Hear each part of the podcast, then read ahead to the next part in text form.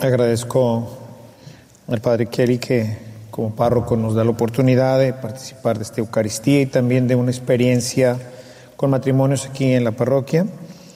Teme al Padre que hoy me da también la oportunidad de, compartir con ustedes la palabra de Dios.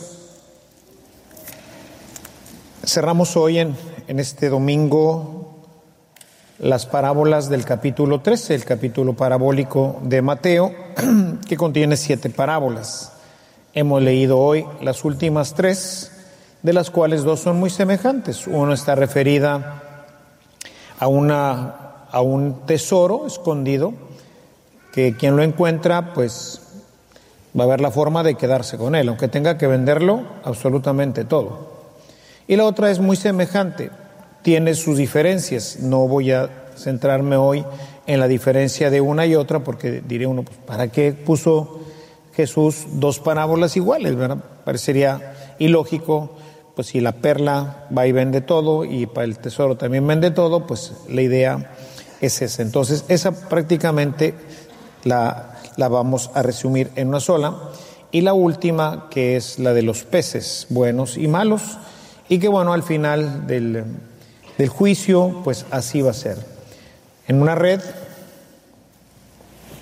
estamos todos nosotros. En esa red, pues aquí habrá gente que pues nada más viene a misa, otras que no se confiesan, otras que sí se confiesan, que se porta bien, que se porta mal.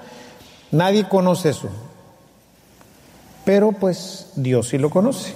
Y al final, pues ahí vendrá la separación entre los que pueden entrar al cielo y los que van a ser tirados al horno. Es un poquito la imagen de, este, de esta última parábola, en la cual no me voy a centrar porque quisiera más bien enfatizar las primeras dos, que básicamente, pues, como les decía, tienen un mismo mensaje, venderlo todo para quedarte con algo muy valioso. ¿sí? ¿Y a qué se refiere Jesús?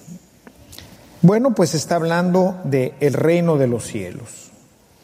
El reino de los cielos, que dice, se parece a algo muy valioso.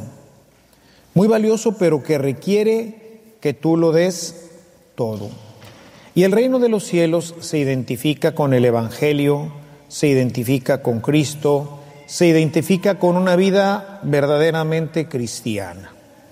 Ciertamente, pues no es, no es simple, no es sencillo. Si nosotros, por ejemplo, revisamos el Evangelio de Marcos, vamos a encontrar en el Evangelio de Marcos particularmente el, el pasaje del joven rico. Recordarán ustedes en el capítulo 10, en donde pues este joven es invitado por Jesús a seguirlo.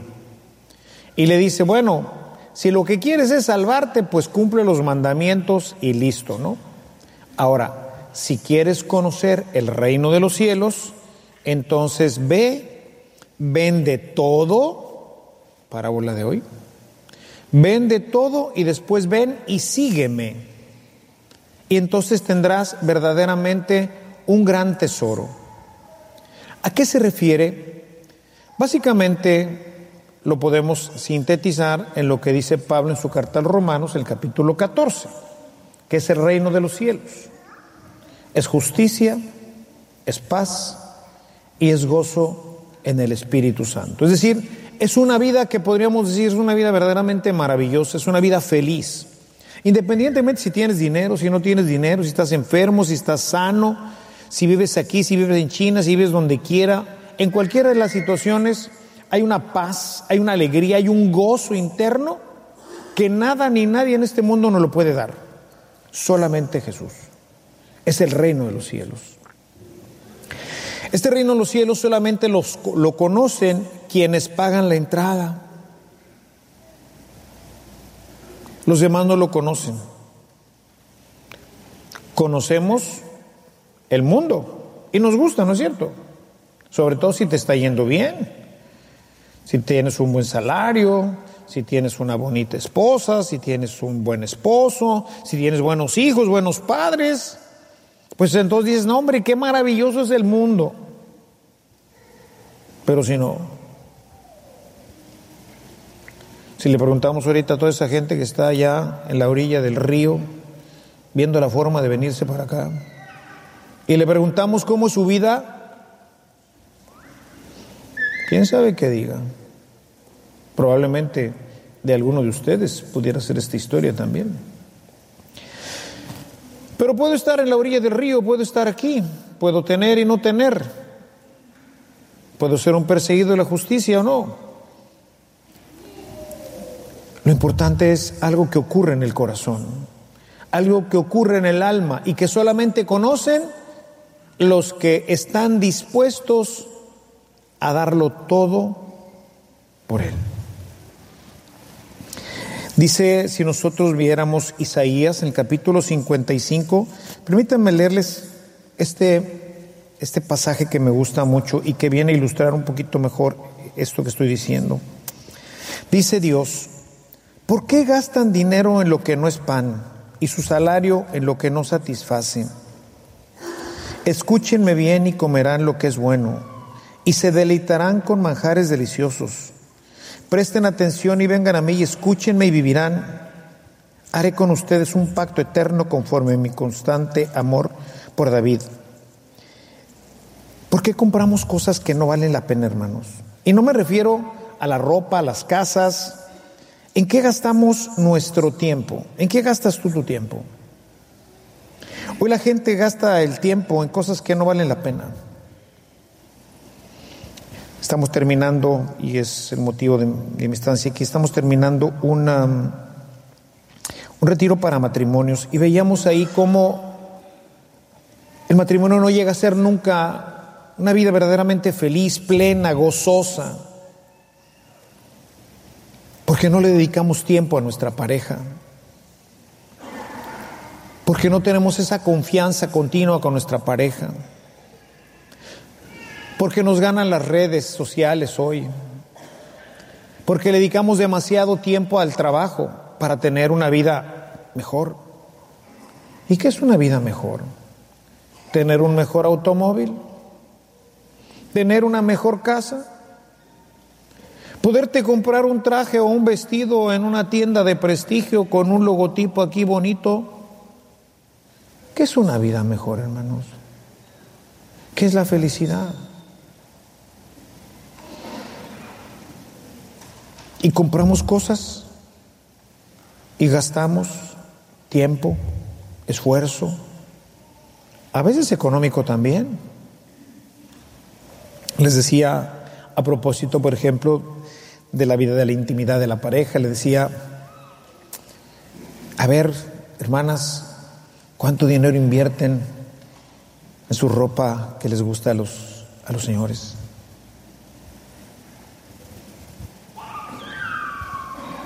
Pero queremos tener la mejor batidora del mundo, la mejor plancha, no sé yo qué. Dice, dice la palabra, no gasten en eso. Busquen el reino. Hay que gastar en las cosas que verdaderamente valen la pena.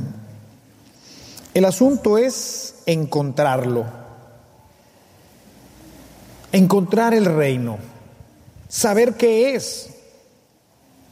Dice, el que lo encuentra, el que tiene esta experiencia, entonces entiende lo que significa vivir, aunque sea verlo, porque nada más lo encontró, no lo puede gastar todavía,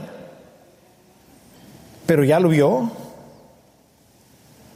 Ya vio que está llena en esta imagen que pone Jesús, que está lleno de monedas de oro, de plata, de diamantes, de rubíes y de otras cosas más.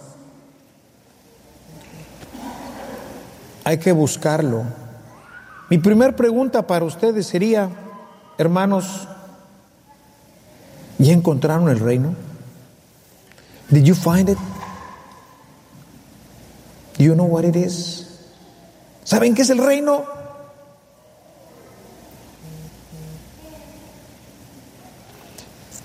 Para conocerlo necesitamos conocer a Cristo, su evangelio, su misterio. Una forma puede ser acts, otra forma puede ser cursillos. Otra forma puede ser la renovación carismática. Cristo renueva su parroquia. Bienvenidos. ¿Qué nos muestran todos estos pequeños retiros?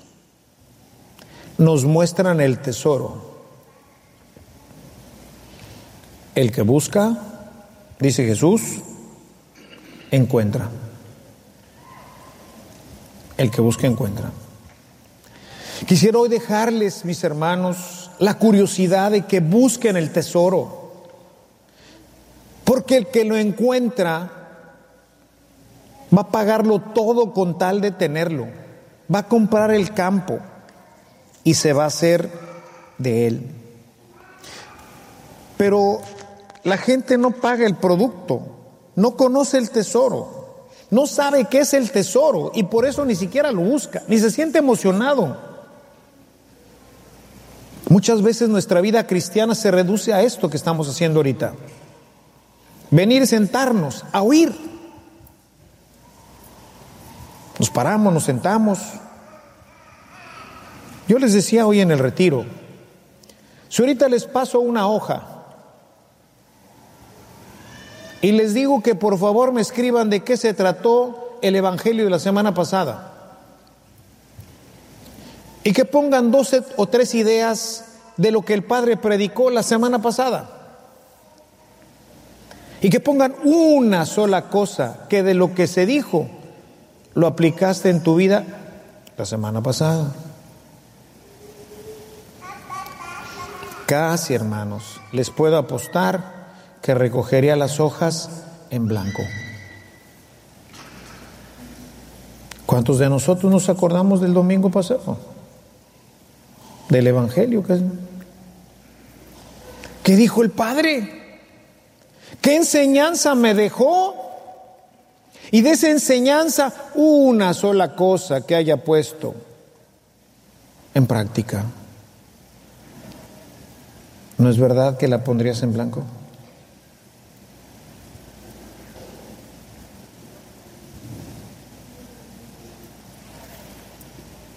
No conocemos el producto. Y entonces venimos simplemente a misa, a oír, a sentarnos, a pararnos, a lo mejor hasta comulgar, pero no conoces el reino. No sabes qué es lo que es la justicia de Dios en el alma. No sabes lo que es el gozo que estalla en el alma cuando Dios la toma y la posee para Él. Esa paz esa serenidad que tenemos independientemente de cuál sea nuestra situación. No la conocemos. Conocemos la Iglesia Católica. Conocemos sus ritos y sus prácticas, pero no su Evangelio. Lo escuchamos los domingos. Pero si tienes 70 años o 50 o 60 o 40 o 20, ¿Cuánto de esto que has escuchado vives? ¿Cuánto de esto que has escuchado conoces? ¿Cuántas de las parábolas me podrías citar de Jesús? ¿Cuántas de ellas les podrías explicar a tus hijos o a tu esposa? El reino de los cielos es justicia, es paz, es gozo en el Espíritu. Pablo, que ha profundizado un poco más en el tema, dice en su carta a los Gálatas, en el capítulo 5, en el verso 22, se los voy a leer directamente. La vida en el Espíritu es amor, alegría, paz, paciencia, amabilidad bondad, fidelidad, dominio propio. ¿Cuántas de estas tú palomearías en tu casa, en tu vida?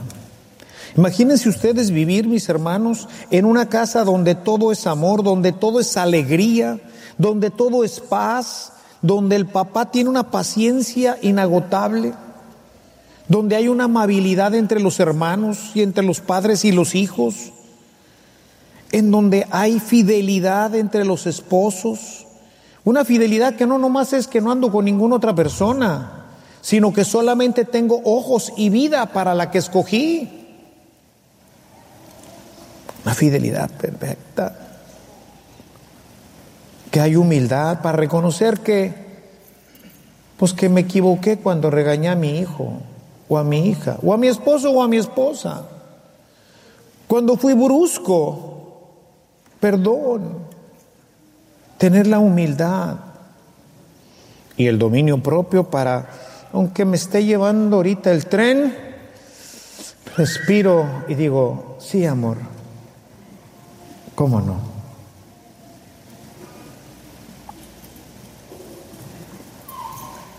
Check.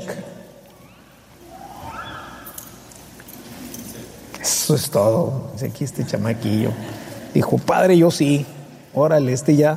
Es más fácil, dice, los niños sí conocen el reino, nosotros estamos más lejos, dice el Señor. Necesitamos, dice él, hacernos como un niño y bien por este chamaquillo que dice, padre, thumbs up. Yo sí. Compadre, pues ahora explícale a estos chavos cómo está este rollo.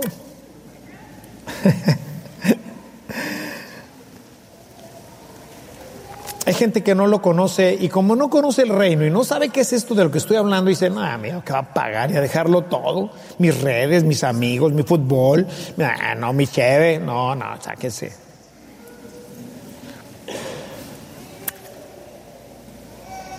Va y lo vende todo. También las redes. Hay un, hay un anuncio muy interesante, bueno, es un meme en donde es una, es una boda de unos hermanos separados y, entonces el, está el, ministro, ya ven cómo lo hacen los ministros, entonces está el ministro y entonces ve todo nervioso a los novios y entonces ve que no se pueden decir nada y dice, yo le voy a ayudar. Y entonces empieza a tomar la voz del, del muchacho, ¿no? Y entonces dice, y entonces yo te ofrezco darte mi vida y te ofrezco darte mi corazón y darte todas mis alegrías y darte todo mi salario y darte todo mi sueldo y darte y darte mi teléfono. Y voltea el novio y dice, eso no. El dinero y todo lo demás, pero no me quites el celular, ¿verdad? Eso sí no te lo voy a permitir. No queremos pagarlo porque es un costo alto. Es un costo alto. En el tema matrimonial es dejarlo todo por él o por ella. En el, en el, en el caso de los niños es una obediencia perfecta a los papás, a los maestros. En todos nosotros es una obediencia perfecta a la ley civil y de Dios. Es un costo alto. no estaríamos muy dispuestos porque no lo conocemos. Pero el que encuentra la perla preciosa, el que encuentra el tesoro, dice, lo que tenga que pagar, tu teléfono, también mi teléfono. ¿Y qué más? Lo que me pidas, lo que me pidas te doy. Pero déjame conocer esa paz, esa alegría, ese gozo. Déjame conocer qué es tener ese dominio Déjame experimentar que es una casa en donde Dios es el centro, es la vida de la vida. Déjame experimentarlo. Quiero vivirlo, no un día, no cuando salí de cursillos, no cuando salí de Cristo, renueva su parroquia o de la asamblea de renovación, no. Every single day todos los días, todas las horas. Quiero vivir en esta, en esta realidad que tú me dices que se llama reino de los cielos. Dice Jesús que el camino del mundo es ancho, Mateo 7:13. Y muchos lo siguen. El camino de las redes, el camino del consumismo, el camino hoy de la pornografía, el camino de la droga, el camino del alcohol, de tantas tonterías. Ese camino es ancho. Parece proporcionar lo mismo, pero no es así. Al final solamente produce, como dice Pablo, los Gálatas, muerte y destrucción. Cuando uno encuentra el tesoro, dice Pablo, su carta a los filipenses en el capítulo 3, todo lo demás se me hace basura, no tiene sentido. Para mí, la vida es Cristo. No sé para ti, hermano. No sé qué sea más importante que tener una relación profunda con Él. Porque quien tiene una relación profunda con Él va a tener una relación maravillosa con su esposa, con sus hijos, con sus padres, con su comunidad. Va a ser una persona feliz. Y por eso todo lo demás vale un cacahuate. Porque quiero tener esto. Quiero, dice Pablo, quiero verme unido a Cristo para disfrutar no solamente en el cielo con Él, sino desde ahora. Necesitamos rebalancear un poquito nuestras vidas, hermanos. Necesitamos abrir nuestros ojos a una realidad diferente. Pero el punto central es el que encuentra. El que encuentra. Mientras no lo encuentres, seguirás viniendo a misa, probablemente. Los niños dejarán de venir porque ya no encuentran el reino, no está en su casa, no está aquí tampoco. Y ya no vendrán. Esto que están haciendo es pagar algo. Dejaron otras cosas por venir aquí, está bien. Pero es una hora. Con aire acondicionado en este clima, Está padre.